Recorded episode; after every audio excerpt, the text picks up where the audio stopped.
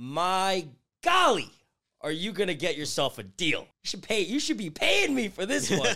this is a gold mine. So, so for you, Daniel, I'm sure you have some unique strategy to lease up that most people don't know. And if you don't feel totally comfortable sharing, I feel totally comfortable, David. let's go. You, have you've made me feel totally comfortable here. I appreciate that.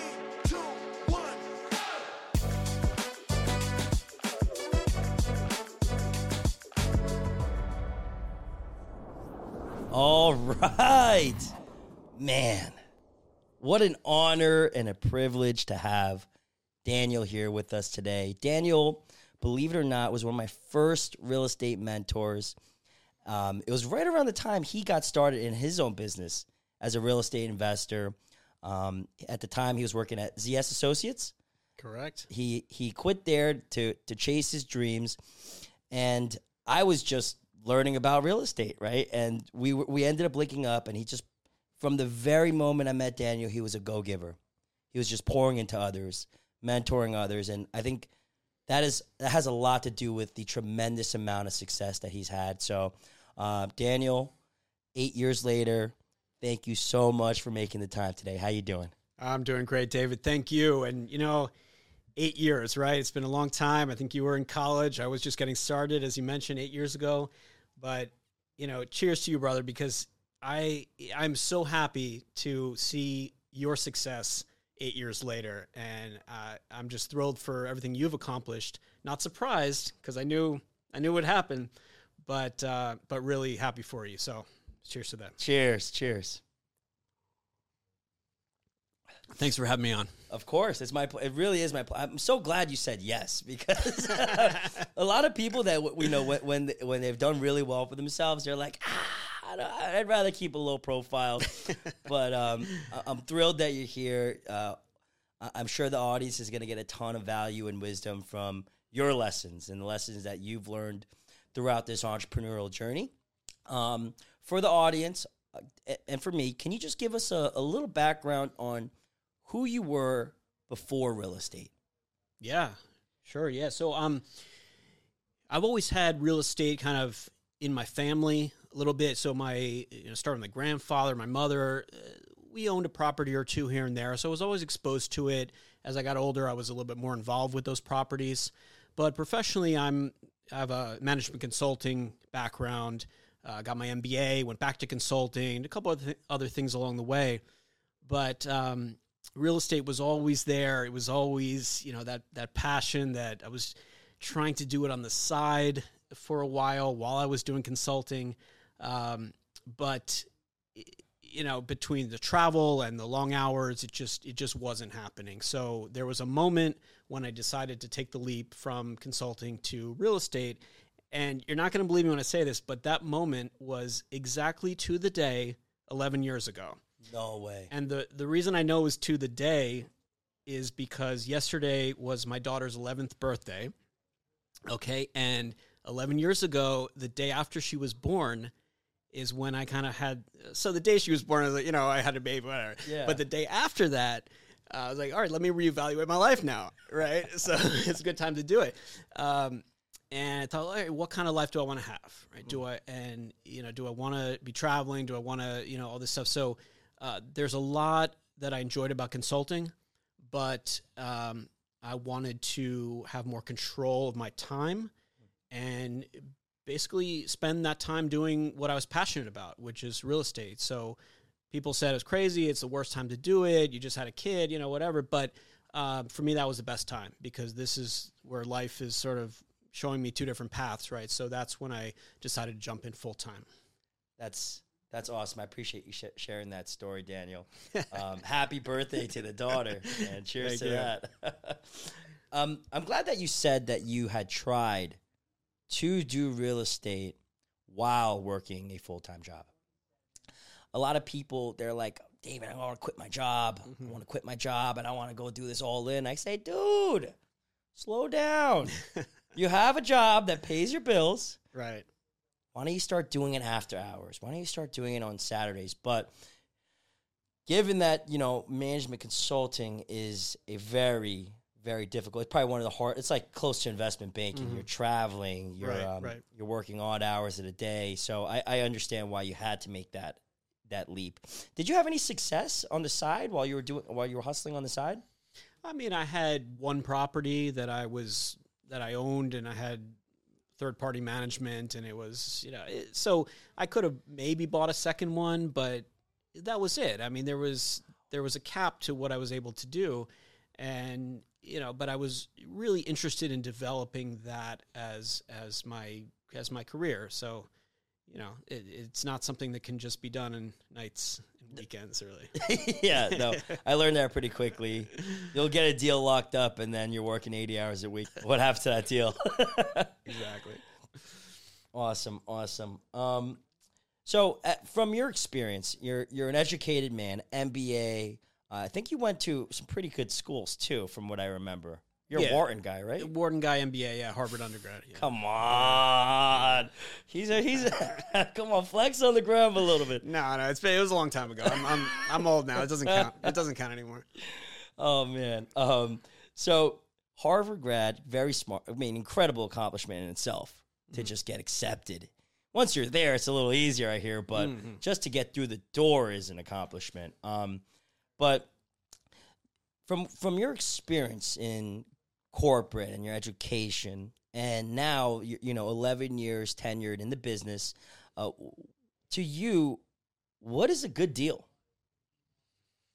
Well, great question, David. Uh, you know that the answer's changed over time, right? So, and it's changed with the market, and it's changed with what my own goals were. Um, you know, eleven years, even five, four years ago, you were able to buy a nice, clean property, multifamily with nice cash flow and, and upside. Um, and that's changed. I mean, right now, you know, based on rates and how the market's gone, you have to you have to really rely on that upside. So, um, I started out buying small multifamily, and it would cash flow nicely from day one, and then it would also have upside, and then the market also moved in the right direction. Now, um, so I should say I haven't actually bought anything in the past year um, because of where things are and because I'm really busy with all the properties that we have. But prior to that, I was really I was seeing good deals in office, um, the kind of the unloved asset class, and um, some mixed use. So looking at things that not everybody's looking at, and looking at more upside versus cash flow. Interesting. Interesting. How has that treated you, the office play? Listen, I mean, everyone was down on office, especially during COVID. You know, work from home phenomenon is going to take over. Office is dead, and and maybe it was dead for a little while, but um, it's case by case. You know, it's market by market, sub market by sub market, building by building. Uh, I'm not talking about office buildings like the one here where you have your office. I mean, smaller buildings, and uh, I was just able to find. That's really the only place I was able to find cash flow and um, the upside wasn't clear whether there was going to be upside or not. But you know, when when people when everyone says this is a terrible idea, you know, you're you're, going to lose all your money. So okay, so let's let's quantify that. All right, what does that mean? Does that mean um, I should just plug in a different number in my spreadsheet, right? I should say, okay, maybe the the, the rent per square foot's going to be a little lower. Maybe the vacancies vacancy is going to be a little higher. But like you know, we can work with that. We can come up with you know, it, so the numbers might still work. So so there's no this whole like the sky is falling thing didn't really happen. Um, so you know, short answer yes. You know, so especially you know the office building where I have my office, we bought it uh, two years ago with uh, about a third vacancy, and now it's it's at full occupancy uh, with higher rents. You know, because it just you know it worked. The numbers worked. The location was good, so we were able to overcome some of the these challenges uh, of yeah that everybody's talking about. Yeah, true contrarian, man. That I mean, I'm st- I'm terrified of office space. The fact that you jumped in when the when there was real blood on the streets, you probably got some good deals. Yeah, you know, it's you know, I didn't I didn't take unreasonable risk. I think first of all, like a lot of the the stuff, a lot of the tenants we have are medical, Ah. so that that's a different kind of office, right? That's um, uh, much more resistant Yes. to to to these to these uh, negative factors, right? So often, and you know, there's a there's some inter- personal services. So we actually have um, uh, newer tenant in our building is uh, cannabis dispensary. So that's obviously a big uh, opportunity in the past year or so. Uh, we got lucky because the town designated that neighborhood uh, for a dispensary. So I started getting calls um, from brokers saying, you know, I have a client that wants to open a dispensary and they have to open it here. and I thought, like, okay, you know, I didn't know that when I bought the building, so that that I got lucky on. Um, but something like that is is just you know is a pretty solid tenant um, along with the medical tenants. Yeah, medical tenants are fantastic. Yeah. Uh, had did you have any challenges raising capital for these this asset class?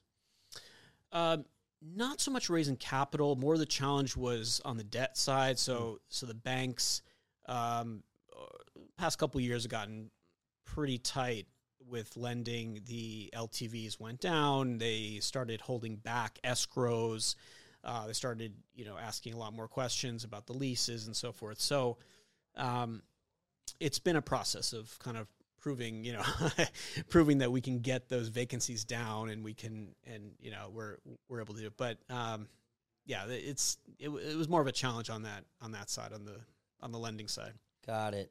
Um, were prior bank relationships help at all, or were they were these were new lenders that you had to reach out to? no you know they help for sure and that's one of the things like when i was starting out um i don't know if you can relate but i thought like okay let me i'll shop around everything you know from from lenders to electricians to plumbers i'll just you know i'm i'm, I'm going to go to 10 people and get the best price. And then i realized you know one of the lessons learned right over time is is that uh, relationships matter.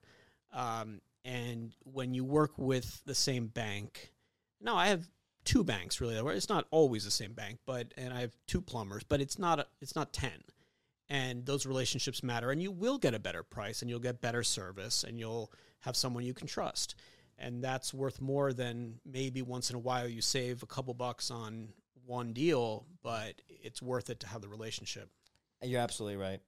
Some of the best people, like my my big, I'm, I still shop. I do. Um, largely because the beginning of my career was um, hard money DSCR products. But then once rates started going up, I couldn't get out of my, my deals with with, with the DSCR uh, interest rates were. So I had no choice but to go to local banks, right uh, Fannie Mae, Freddie Mac, um, and so now that I'm really learning about how difficult it is to get bank financing and not you know stated income loans, right Yes, yes, absolutely. Those those relationships matter, and when things get really, really hard, and other people stop lending, if you have that relationship, those relationships could save the day. right So, absolutely yeah, that's great wisdom there. Um, starting off in the beginning of your career, I want to just rewind a couple Mhm. couple seconds. Um, you did one deal. You had one that was being third party managed Mhm. right? Obviously, you're brilliant. You're um, you have a track record in in one of the best management consulting firms in the world, best universities in the world. So I'm sure people trusted you and that you're highly intelligent. Um, but like going out and raising capital with no real track record, that must have been freaking hard for your first few deals. Right. Well, the yeah, the first few deals is really friends and family. Yeah. I think so. So that's you know, and and that's has its own risks, right? You don't want to, you know, you you care about your friends and family's money more than more than your own. So so that's you know, you're highly motivated there to make it happen. But yeah, that's where it starts, and um and then just kind of one one degree removed from that, you know, friends of friends, friends of family, that kind of thing.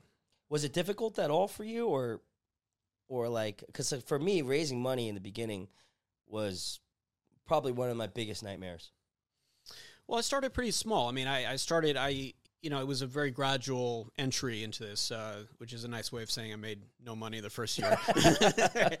you know, um, and and I tried to build credibility by doing everything myself, or everything meaning the management myself, like on the first property. So, you know, I went from managing it myself to hiring a management company to having an employee of my own Mm. as a property manager. That was the progression. But I think starting with managing myself, not only did that help me, it was a source of revenue, although small, um, but it helped to build that credibility, saying I, I am hands on at this property. I know everything happening, more than I want to know. But but that even that at the beginning that helps you raise money because you're you're just you know you've all the skin, not just skin. You have all your skin is in the game. You know. That's the hardest part of this job, man. Property management. Oh, absolutely. I don't know how the hell you do it. I'm going to be honest with you. Well, I'm going to give a shout out now to my team because, uh, as I said, I mean, there's been an evolution, but right now I I am blessed to have you know, a great team uh, of, of, five employees. Two are property management, three are maintenance, um, and that's you know that's the secret to to anybody's success is having the right team. Yeah, I'm sure you you seem to have a great team here yourself, so so I'm sure you understand. But um, yeah, you can't do it yourself. Is that is the lady that was still with was w- with you about eight, eight years ago still with you today? No, I don't think uh, eight years ago wasn't the same person, but um, but the ones I have now have been been several years already. Awesome. So yeah, it's it's great. Um, I had I was just watching this Facebook reel from one of my mentors. He owns a couple hundred units, and he was talking about property management. Mm-hmm. He goes, "People ask me all the time, should I should I start? Should I manage my own property? Should I should I um, hire property? Should I start a property management company?" And he goes, "Stay the hell away from property management. It is a freaking nightmare." so, dude, kudos to you that you because it helps when you're that hands on, and you're the one making sure things get done, tenant turnover, lease up. You, nobody cares more than you. Right. So the fact that you were able to do that is a, is a is a huge accomplishment. I guess can you kind of walk me through some of the pros and the cons and some of the challenges that you had to overcome by in housing this? Yeah. So you know, it's interesting. From the beginning, you know, you get a lot of advice from from people. Most of it unsolicited, right? Yeah. And and it's contradictory advice. Some people will say you got to manage everything yourself because you have to be hands on, and no one cares as much as you. And then some people say you have to focus your time on the higher value activities and you have to outsource the property management. Uh, so I'm getting these, you know, contradicting advice at the same time. And the problem is they're both right. So what do you do? So, but it was important for the learning, uh, for for my own learning to, with property number one, I'm doing it myself. All right, that yes, and then quickly moved to hiring another company, and that was useful because I could learn kind of what they're doing right and wrong. And then, but my goal always was to get to the hiring of an employee as quickly as possible. But by the time I got there, I had learned enough to be able to train that person and to guide them and provide, you know, these systems in place, the processes that I how I wanted to do things.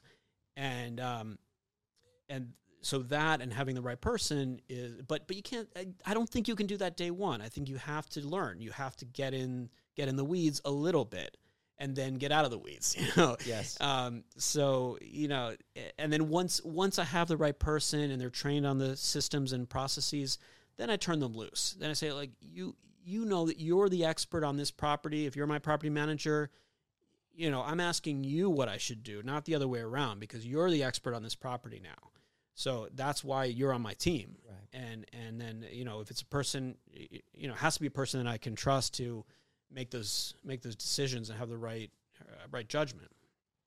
Gotcha. Um, I, I mean, how? Find, it's half the battle is finding the right person, Sure. the right personality, the right temperament, Mm-hmm. the right subject matter expertise, um, intelligence level. You know, I, did you find someone brand new, or did you hi, uh, hire somebody with existing experience? A little bit of experience, so not brand new, but also early career. Okay. um, because you know I I can't uh, train somebody from from zero, but I do need. But I also don't want somebody who's done it for so many years that they're set in their ways and Yeah. you know they don't know anything else. So y- you know the right balance there. Um, I come in, you know, we have a way that we do things, and eh, you know, hiring somebody internally, by the way, didn't save money versus hi- hiring a, a company um, but it improved quality for sure, and it improved the consistency. You know, you want to be able to treat all your properties and your tenants the same way, and um, be able to kind of oversee that how that goes, and and so there's value in having that. I, I like that you said earlier that you did your own property management initially Mm-hmm. to get in the nitty gritty, and then you hired third party management, leveraged their tools, their technologies, your, anything that you could learn from them, and then the last step was bringing that In-house. totally in house with an employee on staff. Right. I guess by I, I don't know if that was a planned. Uh, was that planned for you, or was that something that you were? It just kind of fell together. No, it was it was planned. I mean, and those were the steps I felt I had to take Mm. Because um, I knew I'm not. You know, my personality. I'm not. I'm not a micromanager. I'm probably the opposite of that. But um, but I don't want to hire somebody and say, "Oh, I, I have no idea what I'm doing. You figure it out." I mean, I want to be able to guide them from the beginning um, on on how we're going to do things here. So I needed to learn. I needed to gain that expertise uh, through first doing it hands on, and then and then hiring a, a third party. I think I, I love that because I, I I don't really run asset management for my company. We own Mhm. about 188 doors now, and I've I'm very rarely involved in asset. My my business partner, the better half of me, Eric, he's not here today. Um, thank God for him because he he really bears the burden. Um, that's the hardest part of the job, and um, I get to do fun stuff sometimes. I get the acquisition, I negotiate, I structure the deal, and Right. and uh, I'm lucky to have I'm lucky to have him. But uh, what we did was we we did the same thing. We we took down a couple twos, three families, 4 Mhm. families, six units, ten units, and we aggregated about hundred units self funded and self managed. And we're like, this is hard. well, I can't really speak for that, but uh, just seeing him operate day to day is a real miracle because he's not only doing that, but he's running another another company. He's running two. I don't know how he does it. He's a, he's a, he's a beast. Um, but uh, so then we we bought a large asset out in Westchester County, seventy nine units. Yeah, seventy nine units, and we hired a phenomenal management company, and they are, quite frankly, they're way better than us. Well, Yeah. good. I mean, Yeah. it- that- that- so you did the right thing by hiring them, right? And if we had hired her earlier on and brought in phenomenal management for our existing portfolio, then we would have been able to leverage the learnings. And then, so the last step for us now is okay, you're going to come here, you're going to manage our portfolio, you're going to help us get things right, and, and like really systematize weekly reporting, Mhm. all that good stuff. And then we're going to, we're going to part, part ways. And that's kind of laid out already up front.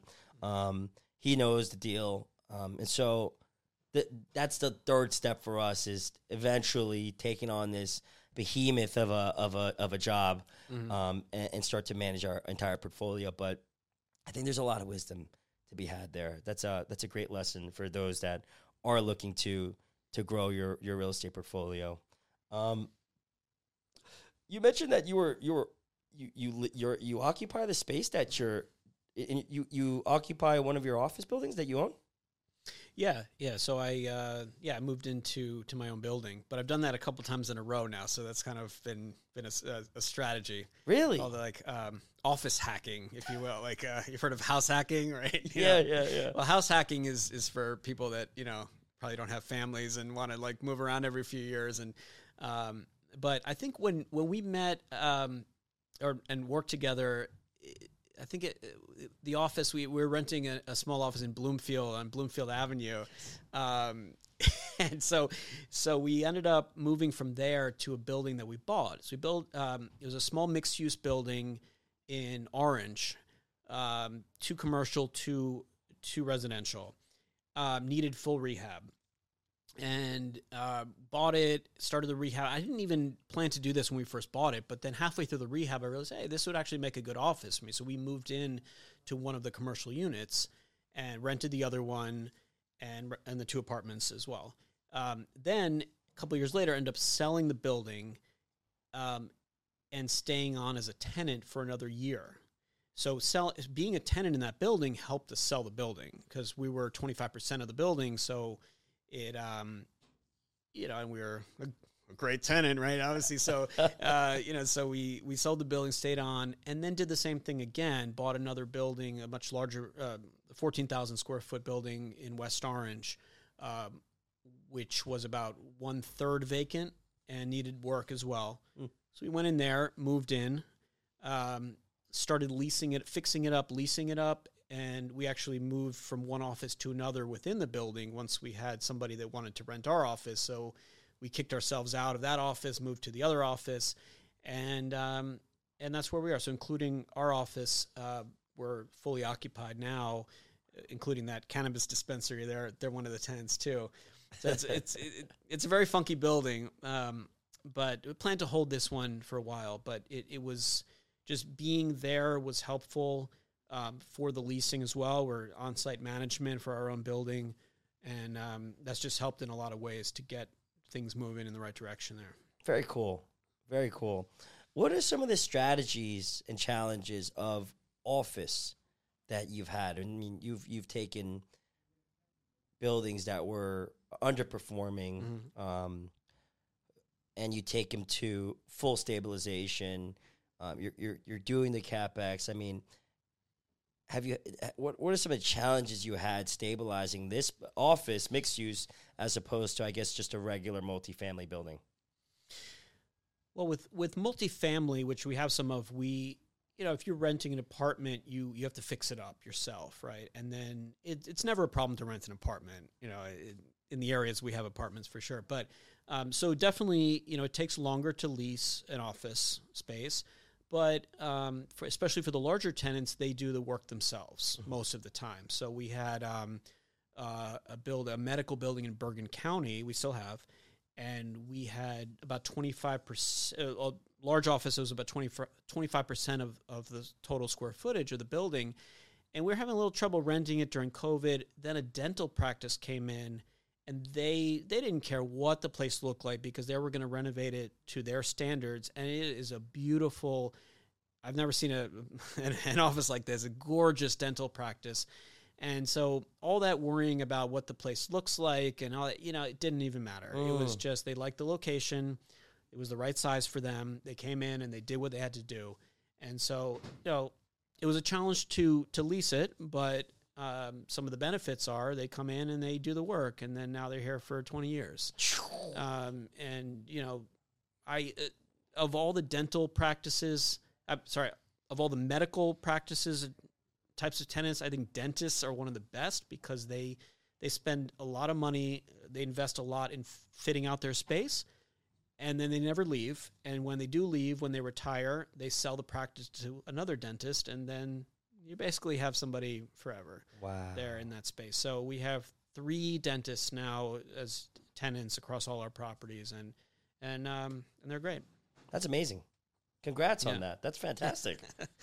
what, what, like when you're taking taking down these deals, um, I, I have no office experience whatsoever.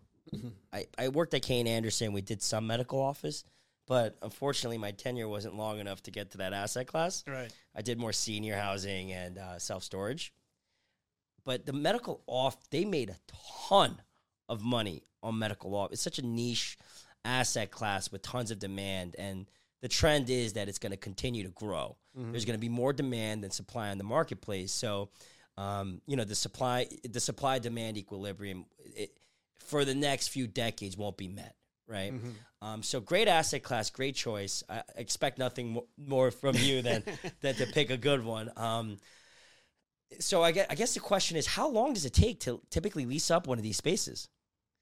Well, you know, for the for the larger spaces, it can take it can take longer, a few months. You know, it, it, six months or something. You know, That's not bad. Um, for the small, we have a you know another building that has uh, small spaces that we get you know a therapist that, that type of which is like quasi medical, I would say, um, and those tend to you know be more similar to residential that they're quicker to lease, but they're long, uh, shorter tenure of the tenants. Um, so you know we've been it it's been a mix. Um, I'll also tell you the the other asset class that that that I talking about being a contrarian a little bit is during COVID is restaurants. I mean, so I uh, right now we have we have six restaurants, um, and all of them survived COVID, so I'm proud of that. Um, and it, that was another one that people said during COVID. Oh, restaurants are dead. You can't invest in restaurants. I said, wait a minute, like people are gonna go back to eating at a restaurant at some point, and restaurants is another one that once. So the the the tenant may come and go. That's true. They may fail. Restaurants fail all the time, but the the kitchen is still there. So you're gonna be able to get somebody else in there. Um, and you know we've only had one that turned over um, ownership, but we had a new tenant come in and they changed the concept and renovated whatever. But um, that's another one where you know once you have it built out the right way in the good location, you're going to have a tenant at some point. I love that, man. It, it's you've always you always thought outside the box for as long as I've known you. um, like I remember going to your office in Bloomfield, going up those stairs. I think it was a left turn, It was a left turn, yeah. and then w- it, it It was was it was a scary it was a scary place. was We, it was the we, not. have uh, come a long way since then. but, yeah, I mean, it looks like you've had a ton of success, Good. dude. So I'm so thrilled for you. thank you.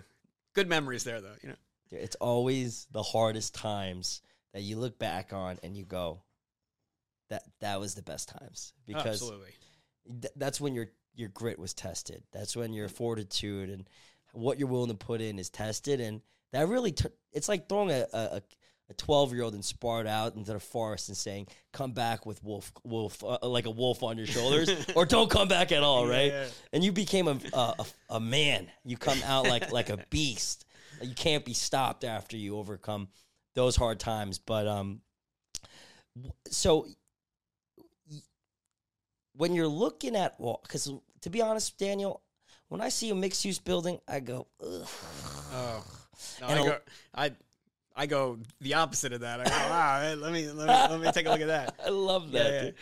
yeah. Teach me, teach me. Like, give me like, what are you, what are you looking for when you see office, or what are you looking for when you see mixed use? Um, what do you see? You you obviously have a different pair of glasses than I do. What are your glasses? What are you looking for when you when you look at these assets? Uh, demographically, is this, is it uh, traffic count? Is it curb appeal? Like, what are some things that you're seeing that I'm not? Well, in the past few years, office has been the main the main asset class where you can still find cash flow. All right, so right now, especially with the rates where they are, uh, I'm not seeing it in multifamily. Um, so if you know, and and I've always prioritized cash flow, and only recently been you know willing to look more at the upside than cash flow, but that's where that's why I was looking more at office because the current cash flow was there. And if, you know, the building is 75% occupied and it's still cash flowing, um, I mean, that's fine with me. Uh, you know, and I'll and I'll and I'll, I'll I'll see more upside than downside there. You know, if if you know, like we purchased something at the end of 2021, so like, well, if these tenants have survived COVID this long, they're probably going to stay. And then the other 25% of the building, we can up. So looking for, you know, office was all about cash flow. Um, I only look at, you know, upper middle and income and higher areas with office. Um, with apartments, it's more of a range.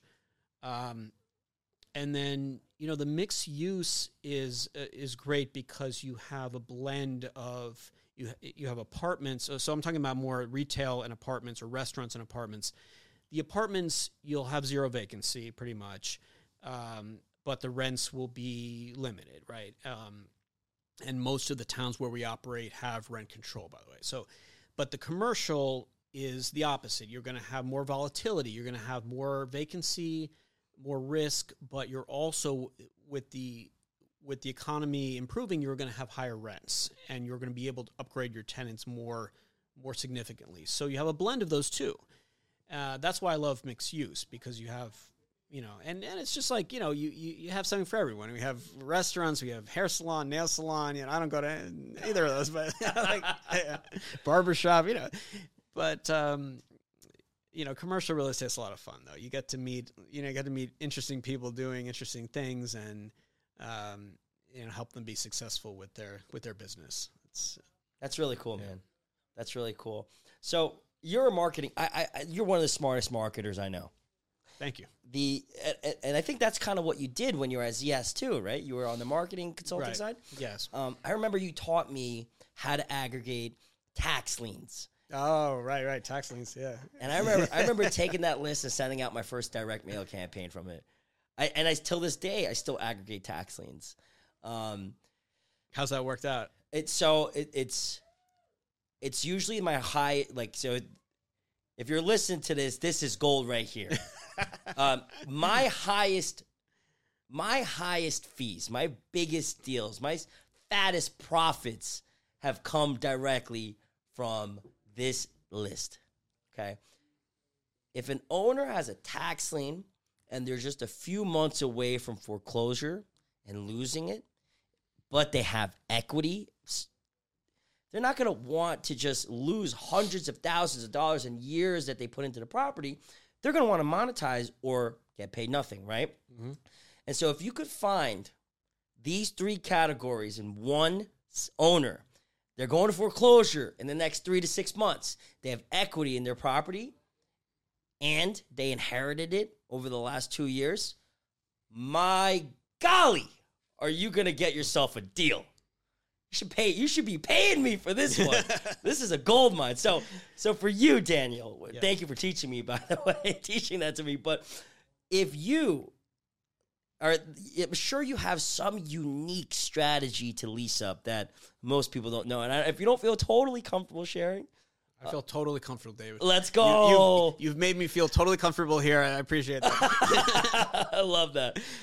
So, can you share some sort like what are you doing? What are some strategies that you implement to uh, lease up retail and office? Because a lot of people are failing at this. Yeah. Okay. Um, you know, so depending on the property and the size of the unit, uh, sometimes I do put it out with brokers, and sometimes I don't. So even though I I'm also a licensed realtor, I I do, I do work with other realtors just to help access or help me access their network. So it's worth it sometimes to do that, um, especially for the larger units.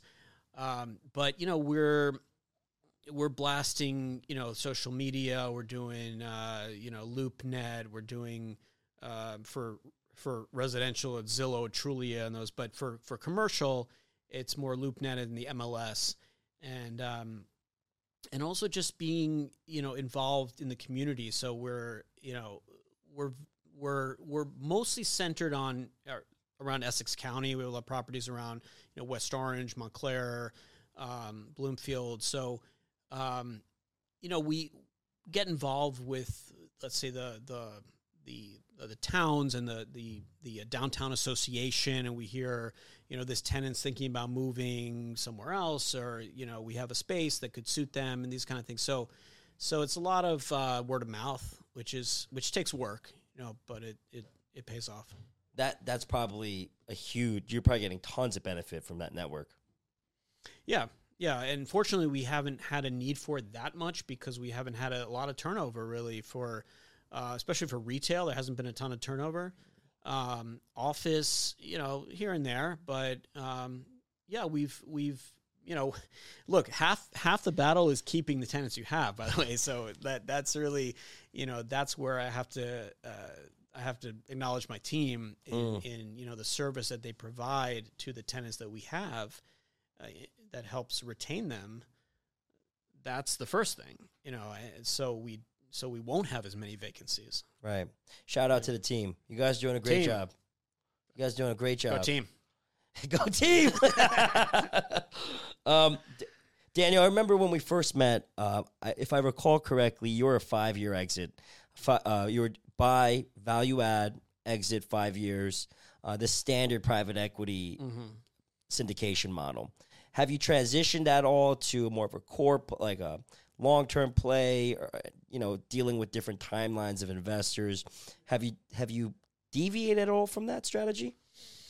well yes because you know when i was and still now when i first starting in now i i don't feel it's right or i don't think you can just tell somebody we're going to keep your money forever you know you, you have to give them uh, whether it's five years or more you have to give them some time horizon and so there there have been now several investments that have hit that five year mark or seven year mark. And what's happened is that most of the time investors say, so so I've I've come to them and say, hey, I know I told you that we were going to exit in five or seven years, but I don't see a good opportunity now. I think you know we're paying dividends, things are going in the right direction. I think we need to hold it longer.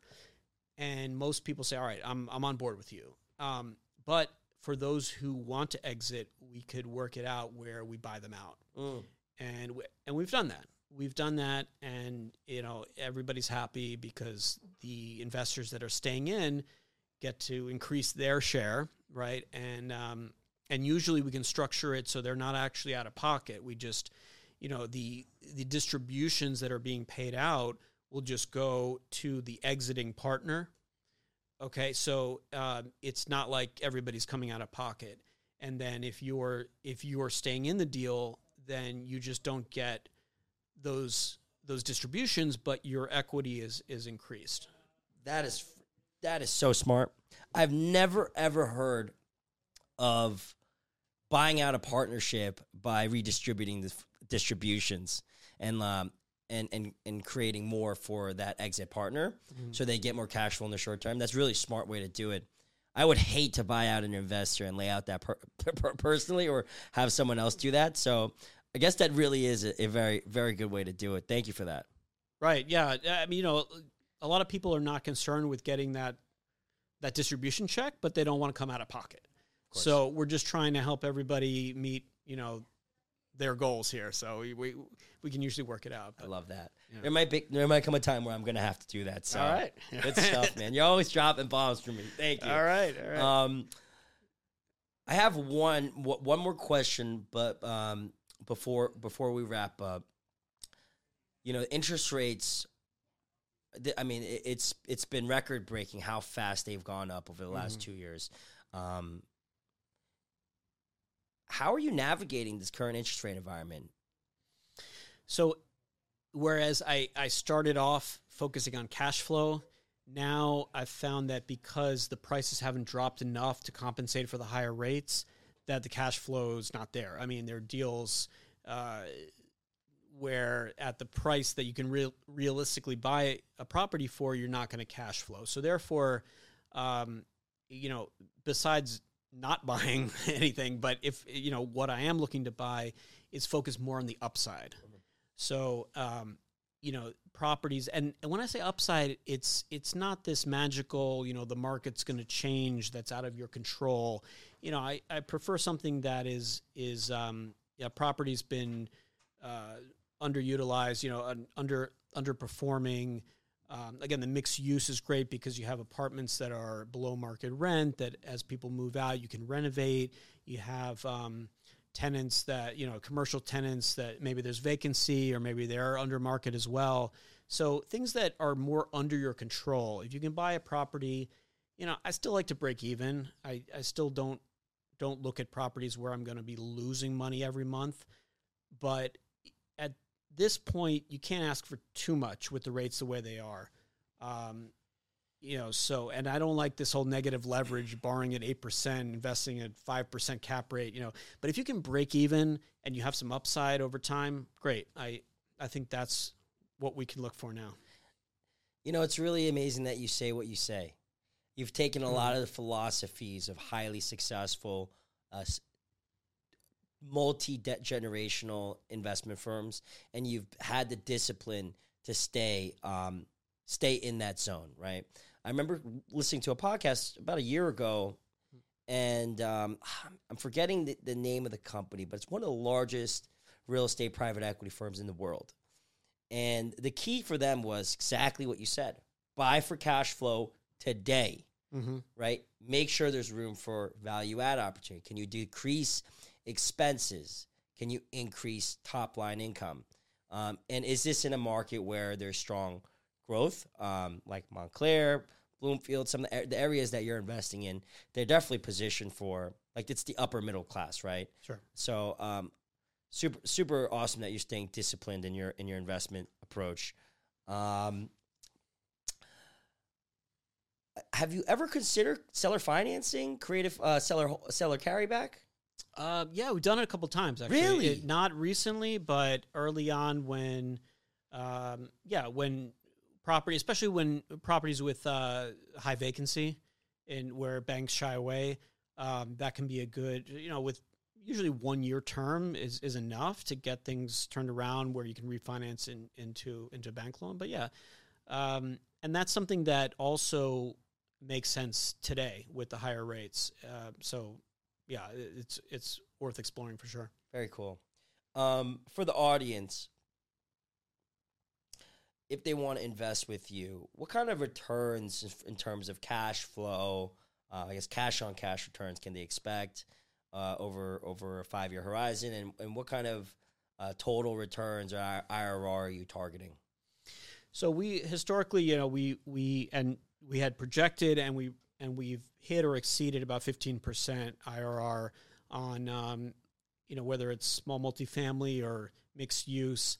Um, so, but as as I mentioned, we haven't really sold a lot, so it's um, it kind of you know remains to be seen, and and that means that that we see even higher higher potential than that in the future. I mean, if we um, if we thought we could sell it for 15% IRR, we would, but we think we're going to do better than that uh, going forward. So we've held on to a lot of things. Um, now, the what you buy now, it's uh, it's it's it's hard to promise an IRR these days because Yeah. because of where the rates are and and, and volatility and stuff. So uh, being very selective about about upside. So definitely, there's a little more risk now, um, but with the right asset, you can still opportunity.